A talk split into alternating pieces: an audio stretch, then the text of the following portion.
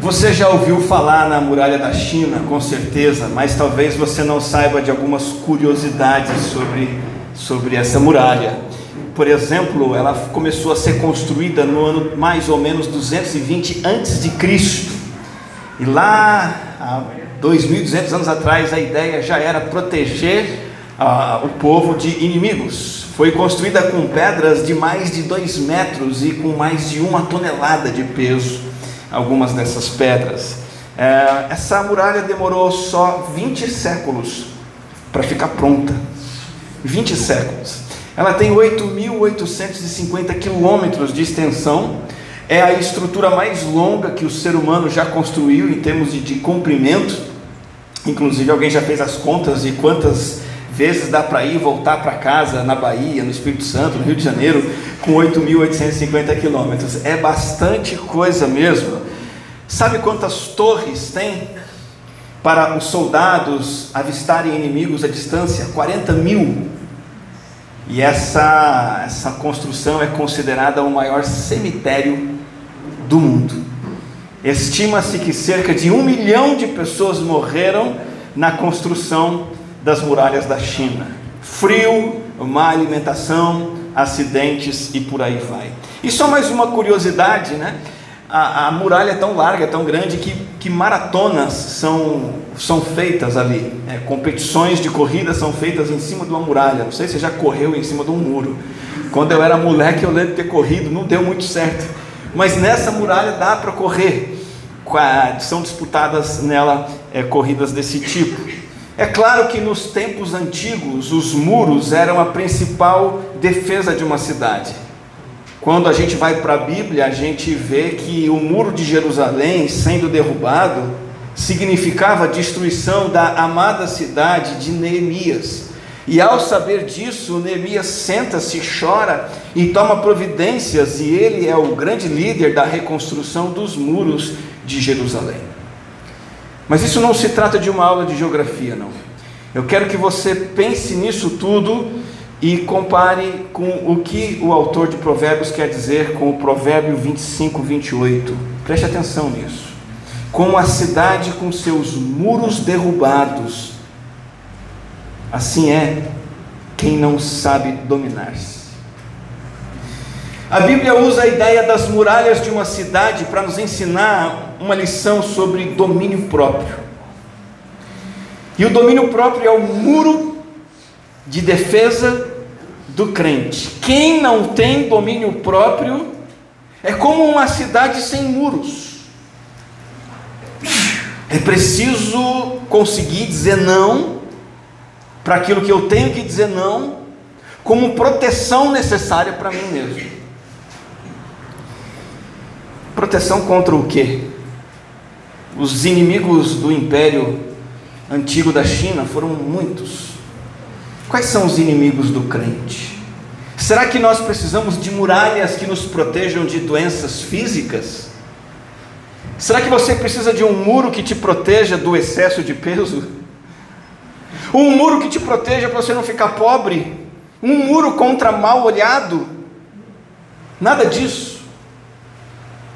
A própria palavra de Deus no Novo Testamento vai dizer que nós temos inimigos que fazem guerra contra a nossa alma. Amados, insisto em que, como estrangeiros e peregrinos no mundo, vocês se abstenham de quais inimigos que guerreiam contra nós? Desejos carnais que guerreiam, fazem guerra contra a nossa alma, e se a nossa alma não tiver muros, ela vai ser tomada e destruída. Quem não tem domínio próprio é presa fácil desse invasor, se rende ao primeiro ataque das paixões pecaminosas sem resistência alguma.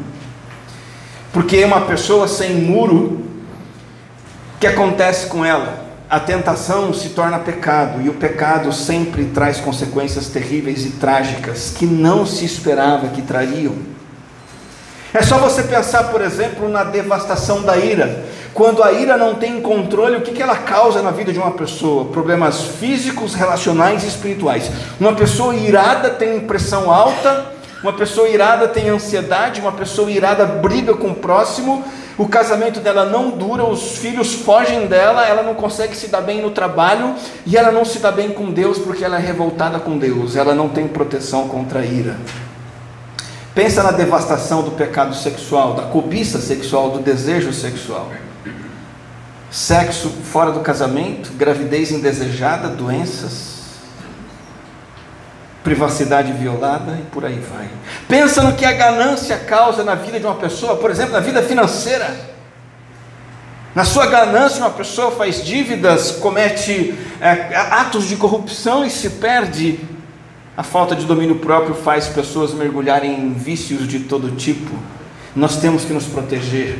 Domínio próprio é o controle do eu, é o governo dos desejos, é a capacidade de evitar excessos e permanecer dentro dos limites. Agora, a nossa tendência é fazer vistas grossas a esses desejos, baixar a guarda, colocar a muralha no chão.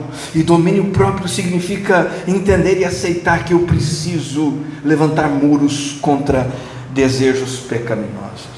As áreas de vigilância são muito mais amplas do que apenas o controle de desejos físicos, né? A gente pensa em domínio próprio, autocontrole, a gente pensa assim, bom, não posso comer o segundo pedaço de pizza. Tá, vou comer o segundo, mas não vou para o terceiro. Não, tudo bem, mas o quarto aí não dá, né? E a gente pensa em autocontrole apenas em termos de quantos pedaços de pizza vamos comer, mas domínio próprio abrange o domínio de pensamentos, emoções, conversações e tudo mais. Eu vou dar um exemplo muito simples e muito prático e real. Você não acorda com a vontade irresistível de ler a Bíblia e orar. Não. Por que não? Porque um monte de outras coisas mais interessantes chamam a sua atenção. Uma amiga minha esses dias me disse, disse para Cris, que o filho dela corta e gasta de uma hora a uma hora e trinta minutos. Assim que acorda, claro, você sabe com o quê? Com o celular na mão. TikTok, Instagram e todo tipo de baboseiras. E o adulto também acorda com vontade de ver um monte de outras coisas. E aí, para você abrir mão de tudo ir para a Bíblia, ir para a oração, isso é um ato de autocontrole, isso é um ato de domínio próprio. É o que Jesus dizia a todos: se alguém quiser acompanhar-me, negue-se a si mesmo, tome diariamente a sua cruz e siga-me. O domínio próprio é necessário porque estamos em guerra com desejos pecaminosos que são perigosos, estão no nosso coração. E as tentações externas vêm e elas são um perigo porque encontram um aliado dentro de nós que são nossos maus desejos. E é impossível seguir a Jesus sem levar o domínio próprio a sério. Você quer me seguir? Negue-se a si mesmo, tome sua cruz e siga-me. Exerça domínio próprio. A questão é a seguinte: ah, para o que eu devo dizer não? Como que eu sei o que eu tenho que controlar, o que, é que eu tenho que deixar passar? Do que é composto o domínio próprio? Eu queria propor para você aqui que o muro do domínio próprio ele tem apenas dois componentes essenciais. O primeiro é, é a sabedoria, mas não é qualquer sabedoria, é a sabedoria bíblica. Conhecimento da vontade de Deus que está escrita na Bíblia. Mentalidade bíblica. Isso capacita você a determinar o que você deve fazer, como você deve agir, o que é bom, o que é mal. A sabedoria bíblica permite você dizer não para o que tem que dizer não, porque você sabe o que Deus quer que você diga não. A sabedoria, o conhecimento da palavra te ajuda a entender o que é que você pode abrir, ao que é que você pode se permitir, porque Deus está dizendo na palavra que você pode. Você precisa do conhecimento de toda a vontade revelada de Deus na Bíblia para entender o que é que pode e o que é que não pode. Enquanto milhares de cristãos evangélicos no Brasil estão nas igrejas procurando que Deus abençoe suas vidas. O verdadeiro cristão, seguidor de Jesus, não está na igreja procurando bênção, está na igreja procurando o entendimento da palavra, para ele saber o que é bom e mal, para ele poder entender para o que dizer sim, para o que dizer não. Em segundo lugar, em complemento ao entendimento, conhecimento da vontade de Deus, você precisa de força interior. Porque a partir do momento que você sabe que você não pode, você tem que ter força para dizer não para aquilo. E é com frequência que nós sabemos o que fazer, mas não fazemos. Então, o domínio próprio junta essas duas coisas. Eu uso a força interior, disposição interior, com a sabedoria bíblica. E aí eu faço, penso e digo coisas que agradam ao Senhor. Nós estamos numa série de mensagens chamada Vida Centrada em Deus, estudando o termo piedade segundo o Novo Testamento nos apresenta. E estamos aprendendo que piedade é devoção a Deus que resulta numa vida agradável a Ele. E se eu sou devoto a Deus, então eu vou ter uma vida agradável a Deus, eu vou ter as virtudes de Cristo, eu vou ter o caráter de Cristo, eu vou ser semelhante a Deus. Essas virtudes são a santidade, a alegria, a humildade e a virtude do domínio próprio. Por isso estamos estudando esse tema hoje. Nós temos que nos parecer com Deus. Já ouviu aquele ditado: quem anda com porcos, farelo come. Por outro lado, quem anda com Deus vai se parecer com Deus. Quem anda com este mundo vai comer farelo, quem anda com este mundo vai se parecer com o mundo. Mas se você andar com Deus, você vai ter uma vida agradável a Deus, você vai se parecer com Deus. E uma das áreas, uma das virtudes de caráter que temos que desenvolver quando andamos com Deus é essa do domínio próprio. E eu queria mencionar três áreas de domínio próprio que nós precisamos exercer com urgência, continuamente, até quando nos encontrarmos com o Senhor na glória eterna. A primeira área é, é o domínio próprio sobre o corpo. Domínio próprio sobre o corpo. Deus deseja que você desfrute de coisas materiais de todo tipo. Deus quer o seu prazer material e físico. Tanto que, por exemplo, em Gênesis 2, o Senhor Deus faz nascer do solo todo tipo de árvores o quê? Feias, com, com frutos ruins, não, árvores agradáveis, boas para alimentos. Você pode ir na feira, dar sorte, comprar aquele melão mais doce do mundo, mas você jamais vai conseguir comprar um melão igual tinha no Jardim do Éden, porque de lá para cá o melão veio ficando estragado, azedo, sem, é sem água, né? sem, é sem seco, ruim. Quando Deus criou, Deus criou coisa boa. E não é só boa no paladar, era lindo de ver, porque Deus quer o prazer das suas criaturas. Só que a corrupção do pecado faz com que as coisas que Deus planejou para a gente usar para o nosso prazer se tornem nossos senhores, mandem em nós. E a moderação do domínio próprio vai impedir isso, que coisas que Deus deu para o nosso bem se corrompam se tornem senhores sobre nós e estraguem a nossa vida. Por exemplo, lá na carta a Tito, o apóstolo Paulo fala sobre os cretenses, que não são cretinos, apesar do que Paulo diz sobre eles, você pode pensar, pô, esse pessoal era cretino. Não, não é cretino, é cretense no sentido de que eles eram de uma ilha chamada Ilha de Creta. E Paulo fala assim daquele pessoal. Um dos seus próprios profetas chegou a dizer: cretenses, eles são o quê? Três coisas, sempre mentirosos. Acho que ele está falando do Brasil, né? Feras malignas e glutões preguiçosos. Quando Paulo diz assim, esse pessoal tem um ventre preguiçoso, certamente Paulo está preocupado que esse, esse pessoal precisava aprender a ter domínio próprio, em todas as áreas, inclusive na área física. Mas na minha área física, no meu corpo, eu tenho que exercer domínio próprio sobre o que? Vamos lá, vamos pensar em algumas questões práticas, não tem como fugir disso, amém, irmão? Eu quero um glória a Deus quando você vê aqui a primeira área de domínio próprio físico que você tem que ter é a área da glutonaria. Posso ouvir um amém? amém. tem um ditado que eu abomino. Eu não gosto, gente, dói, eu já ouvi, sempre ouço, dói, eu fico quieto, não vou ficar ofendido, mas dói lá dentro. Você sabe qual é o ditado, né? Crente não bebe, mas come que é uma beleza. Gente, esse ditado é feio, é triste. Melhor você tomar um, uma latinha de cerveja e não ser um glutão, do que se abster de bebida alcoólica e comer que nem Você completa a frase do jeito que você quiser. Infelizmente há a tendência de sermos relaxados com a alimentação, o alimento que Deus nos proveu. Desejos ligados ao apetite escapam do controle e nos conduzem ao pecado. Só que é interessante que o apóstolo Paulo deixou bem claro que até comer e beber a gente tem que fazer para a glória de Deus. Assim, quer vocês comam, quer bebam, quer façam qualquer outra coisa, façam tudo para a glória de Deus. Como que eu como para a glória de Deus? Na prática, você vai limitar o que, que você come. Eu vou comer algo que faz mal, que o médico já me diz que pode entupir as minhas veias. Algo que eu sei que estraga os meus ossos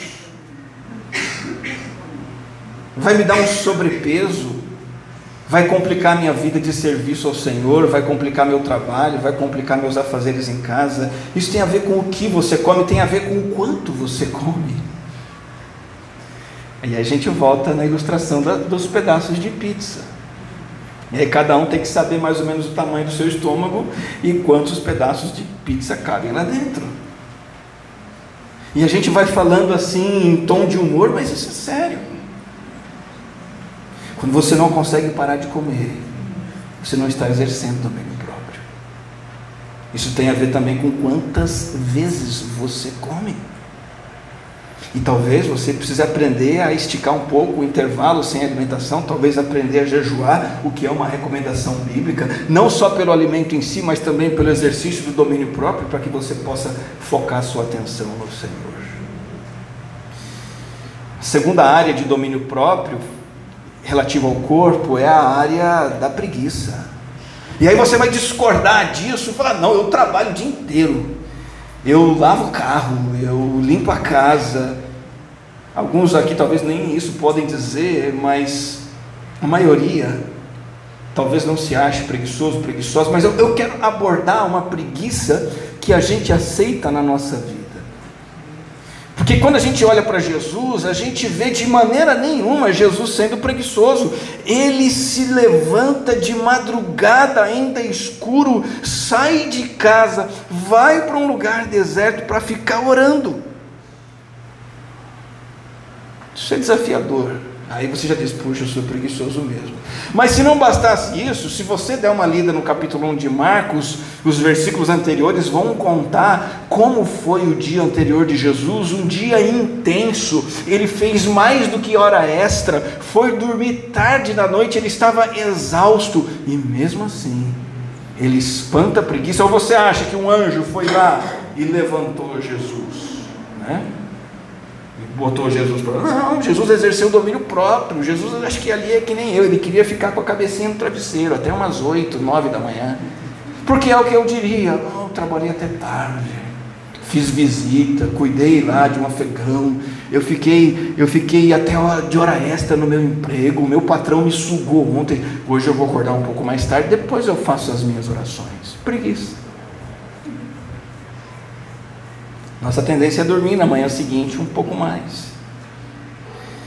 Ainda mais se de manhã o compromisso é espiritual, é com a igreja. Ah, não, não vai dar para ir à igreja. O pessoal fala assim, né? Não vai estar dando para estar indo à igreja. O número de cristãos que tem um momento com Deus regular, produtivo, é mínimo e uma das razões principais é a preguiça. A preguiça também afeta outros cuidados com o corpo, como por exemplo a falta de uma rotina saudável, seguir horários de alimentação, horários de atividade física, a falta de empenho em fazer uma caminhada, a falta de empenho, a preguiça de se exercitar, e aí você leva uma vida sedentária, e isso também é preguiça, e precisa exercer domínio próprio sobre a preguiça. E a terceira área de domínio próprio sobre o corpo é a área da área sexual, a área da imoralidade sexual. Vamos falar um pouquinho abertamente sobre isso aqui.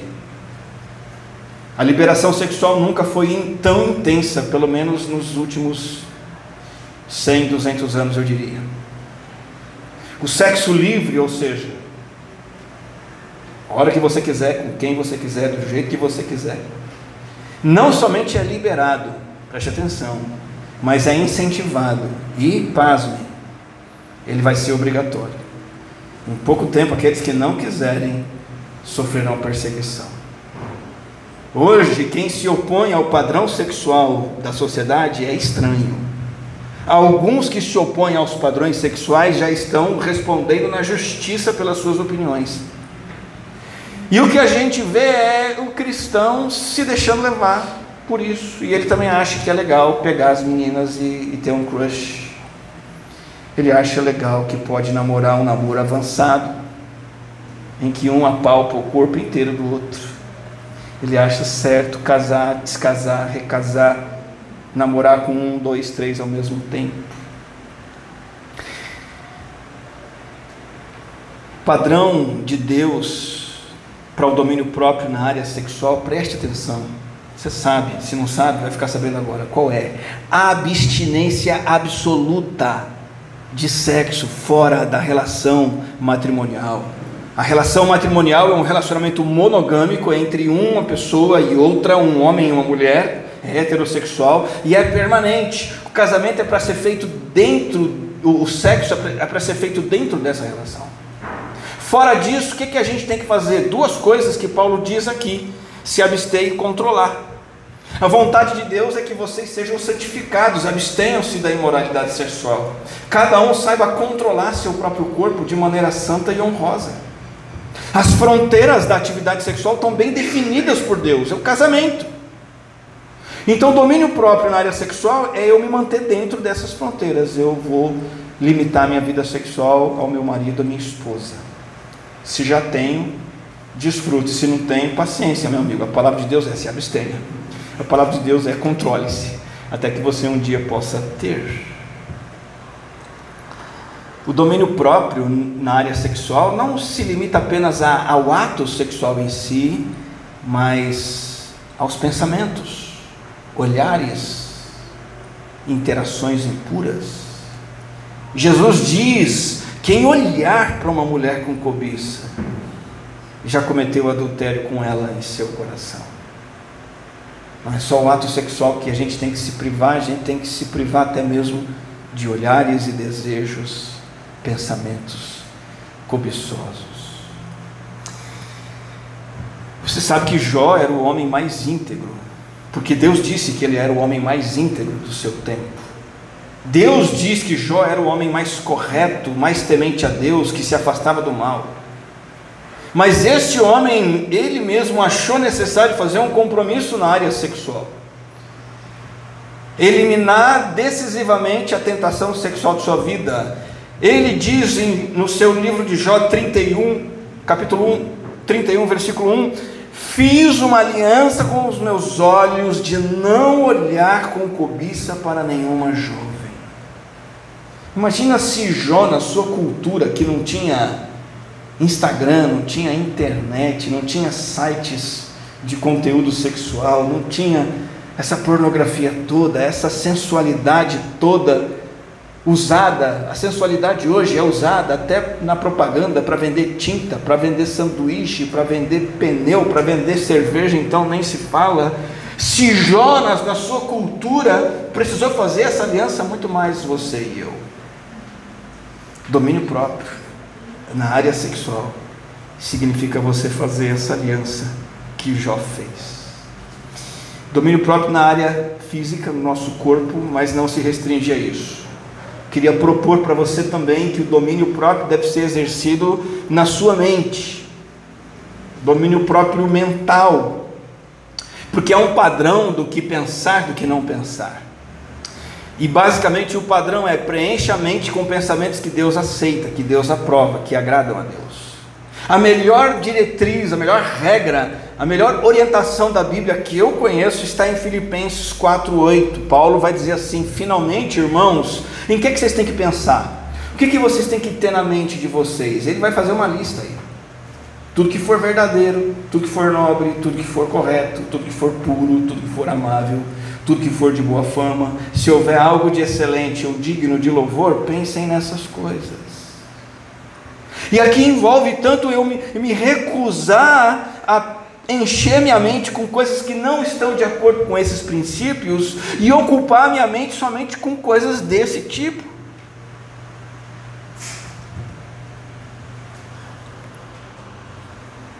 Esse é um alerta à importância do domínio próprio na nossa vida, vamos chamar assim, a nossa vida pensante.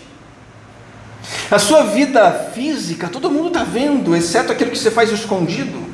Mas o seu corpo, todo mundo vê, os, os, as suas palavras escutam, suas ações são percebidas, mas os seus pensamentos ninguém percebe, ninguém vê, ninguém nota.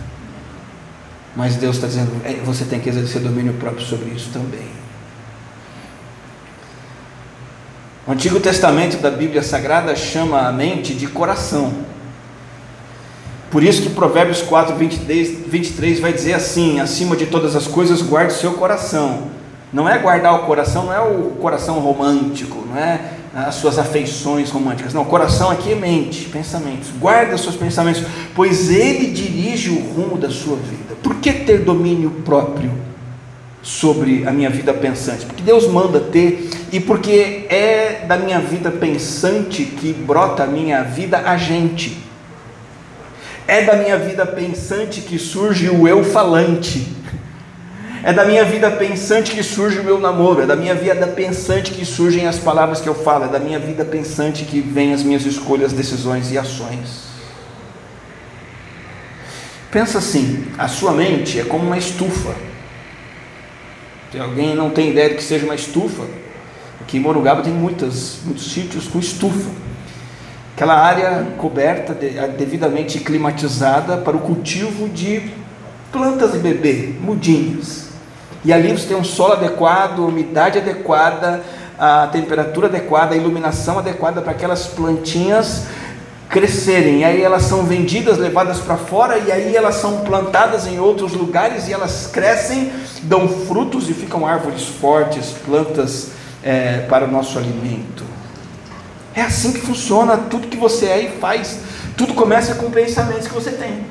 E aí você pensa, pensa, pensa naquilo, aquilo brota, aquilo te leva a agir daquela maneira.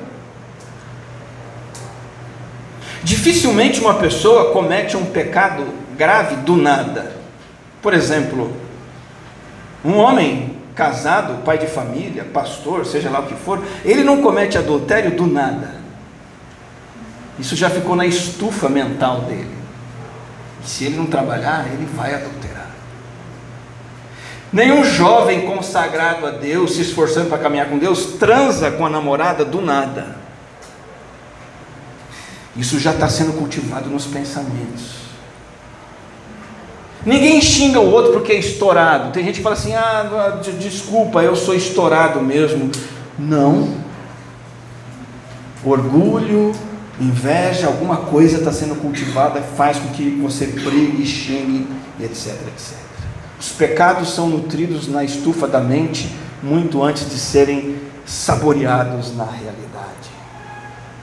Quais são as portas por onde entram as coisas na nossa vida pensante? Por onde entram as coisas na estufa da sua mente? É muito simples, dos seus olhos e dos seus ouvidos. E a memória é aquilo que arquiva o que você vê e ouve.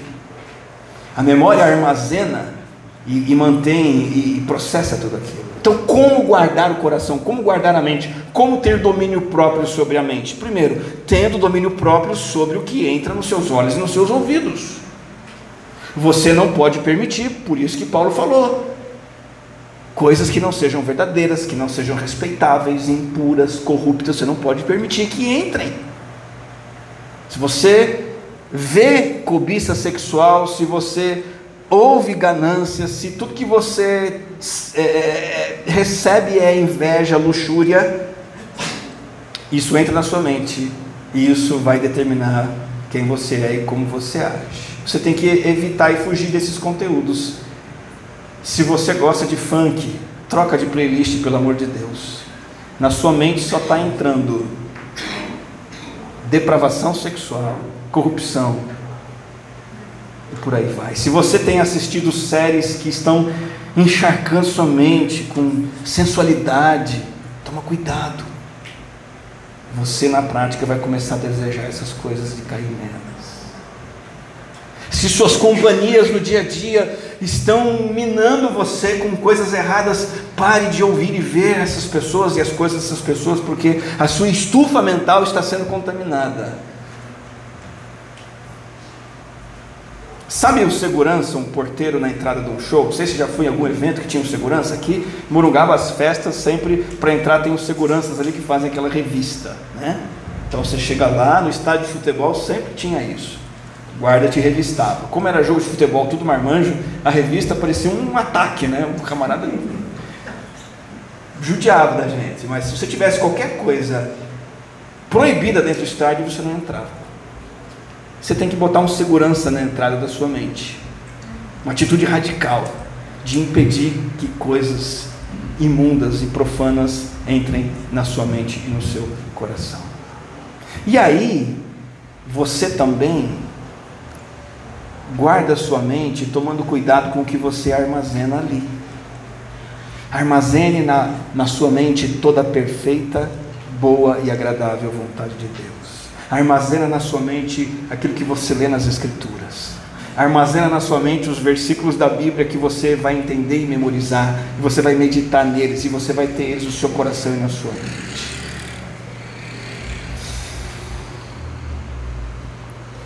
Cristão que teme a Deus controla seus pensamentos, não por causa da opinião dos outros, porque os outros não vêm, mas por causa de Deus, porque a sua mente é a fonte de tudo que Ele é e tudo que Ele faz. O cristão, ele quer que as palavras da boca agradem ao Senhor, mas ele também quer que a meditação do coração também agradem ao Senhor, que é rocha e resgatador.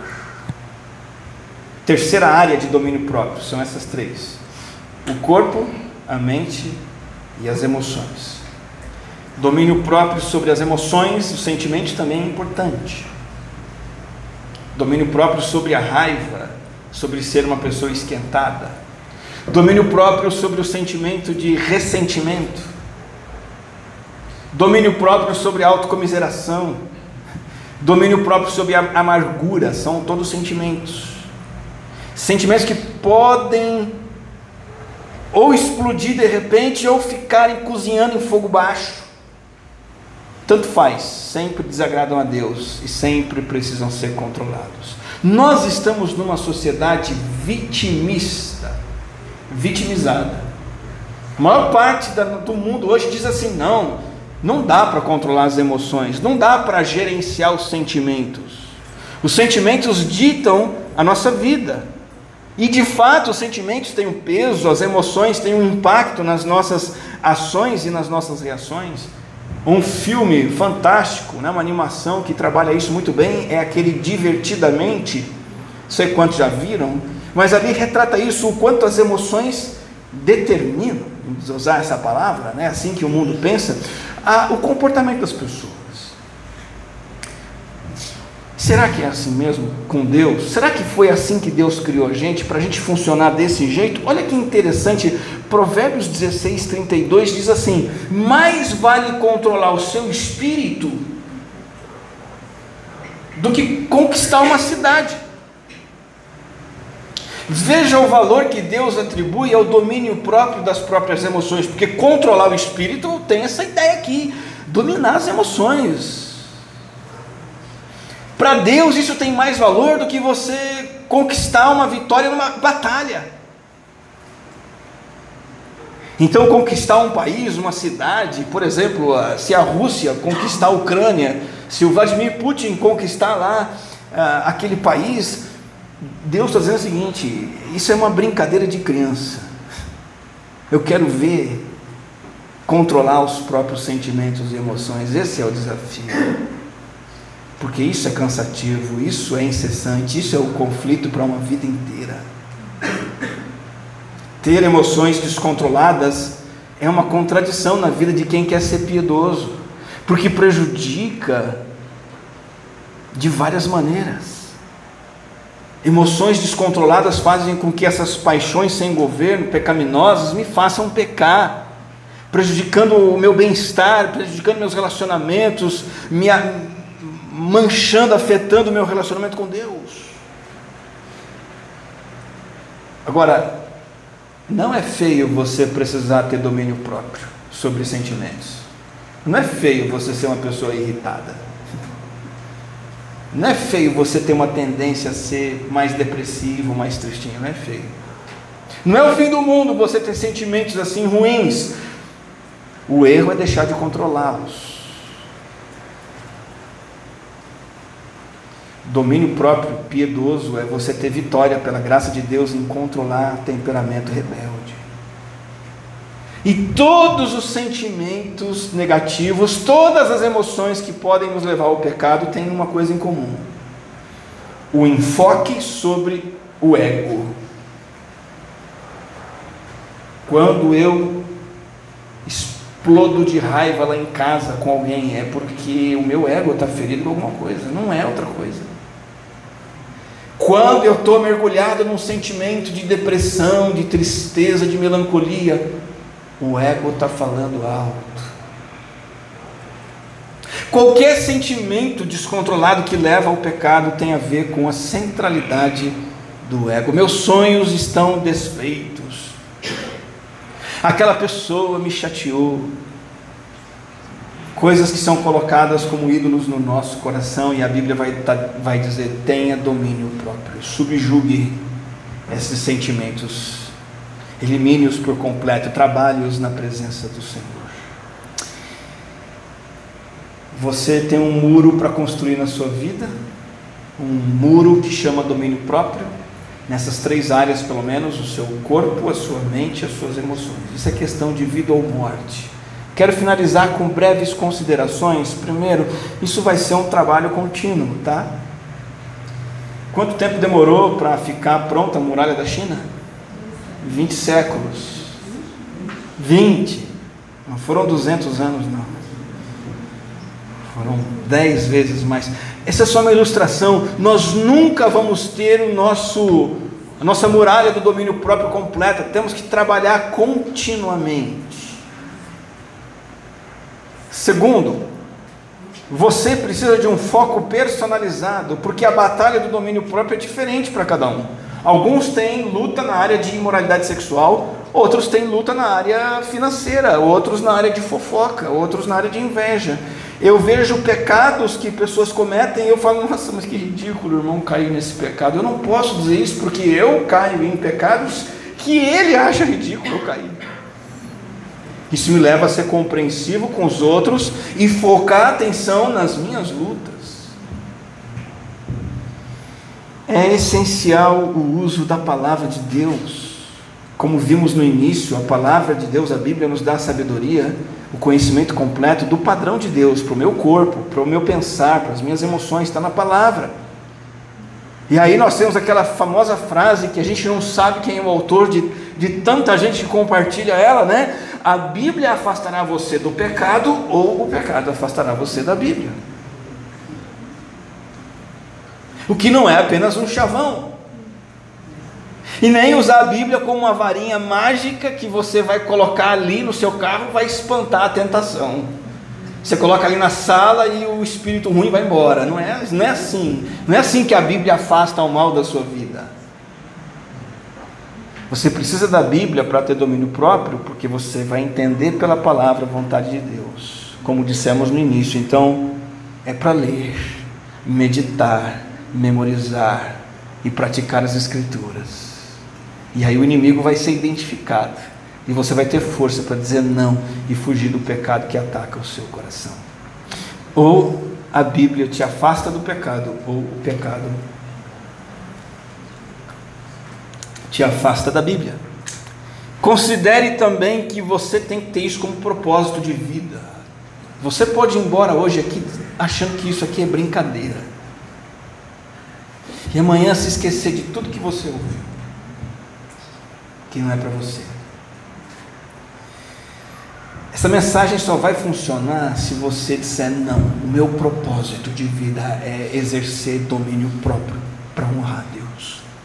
Chega de baixar guarda, chega de deixar entrar, chega de alisar o pecado, chega de fazer de conta que está tudo bem Então a melhor coisa que você faz hoje é assumir um propósito com Deus de que você vai exercer domínio próprio na sua vida. Eu não sei qual é a sua área, eu sei quais são as minhas, tenho ideia. Você precisa saber quais são as suas. Não brinque com isso. E aí você vai dizer assim: não, e eu quero exercer domínio próprio porque eu quero ser governado por Deus. Eu quero ser controlado por Cristo. Eu tenho uma frase aqui um pouco rebuscada do Agostinho, mas vale a pena dar uma olhada nela. Quereis que a vossa carne obedeça ao vosso espírito? Ele está falando de domínio próprio aqui. Você quer que o seu corpo, sua carne, obedeça ao espírito? Então, deixai que o vosso espírito obedeça ao vosso Deus. Deveis ser governados para que possais governar. Você só vai governar domínio próprio se você for governado por Deus. Você deve ser governado para governar. Você está disposto hoje a reconhecer Jesus como Senhor dos seus desejos, dos seus apetites, dos seus pensamentos, das suas emoções? Ou você veio aqui passar tempo? Você também vai precisar de muita oração e intercessão, por fim. Oração intercessora, clamor diário, pedindo força de vontade necessária para praticar o domínio próprio, refrear paixões e desejos porque é Ele quem opera em nós o querer e o realizar. E, e pelo que orar, principalmente por aqueles pontos em que eu vejo que eu sou mais aberto ao pecado. Por aquilo eu tenho que orar ainda mais, clamar ainda mais. Se você tem um histórico em que você se embriagou, o histórico de embriaguez, por exemplo, você tem que colocar o seu joelho no chão todos os dias e colocar isso diante do Senhor. Se você tem um histórico de cair em pornografia e pecados sexuais, coloque seu joelho em oração e ore e clame por isso continuamente, diariamente. Se o seu histórico é um histórico de gastar dinheiro e não controlar os seus gastos, dobre o joelho no chão e diga: Senhor, o meu pecado está aí, eu quero abandoná-lo. Se o seu histórico é de ser alguém que briga, se você está em atrito com pessoas, crise conjugal, se você está é, explodindo por aí, coloque o joelho no chão e diz: Senhor, eu preciso de domínio próprio nessa área.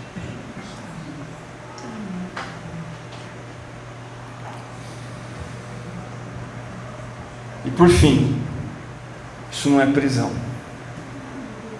Domínio próprio não é prisão. Domínio próprio é verdadeira liberdade. Quando você assiste um filme, lê,